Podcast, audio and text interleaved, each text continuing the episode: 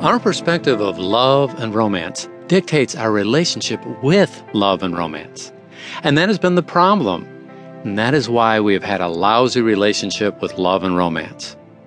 We were set up to feel like failures in romantic relationships by the dysfunctional perspectives and expectations of love and romance we learned growing up. There is no happily ever after that we can reach when we find our prince or princess. As an adult, you obviously know that intellectually, but emotionally, you are still looking for it because that's what we were taught as children. It is part of the foundation programming that determines how we relate to life. On some level, you are probably judging yourself because you haven't reached happily ever after.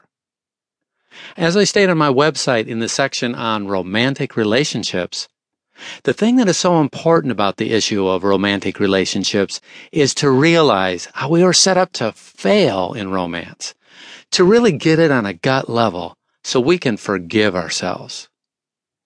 It is very important to start realizing how we are set up so that we can change our attitudes, definitions, and expectations of romantic relationships into ones that are more functional, into ones that can help us start learning how to approach love and romance in healthier ways.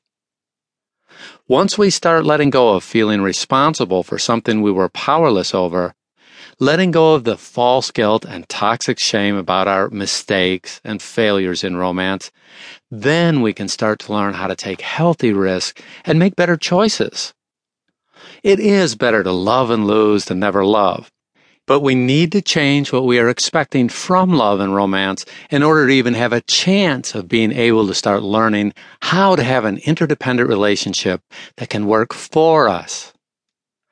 When I'm speaking, I sometimes say, Hey, there are things that I've written in ways that I like so much that I quote myself. One of the main sayings of mine that I quote and have used in my writing for years is, romantic relationships are the greatest arena for spiritual and emotional growth available to us.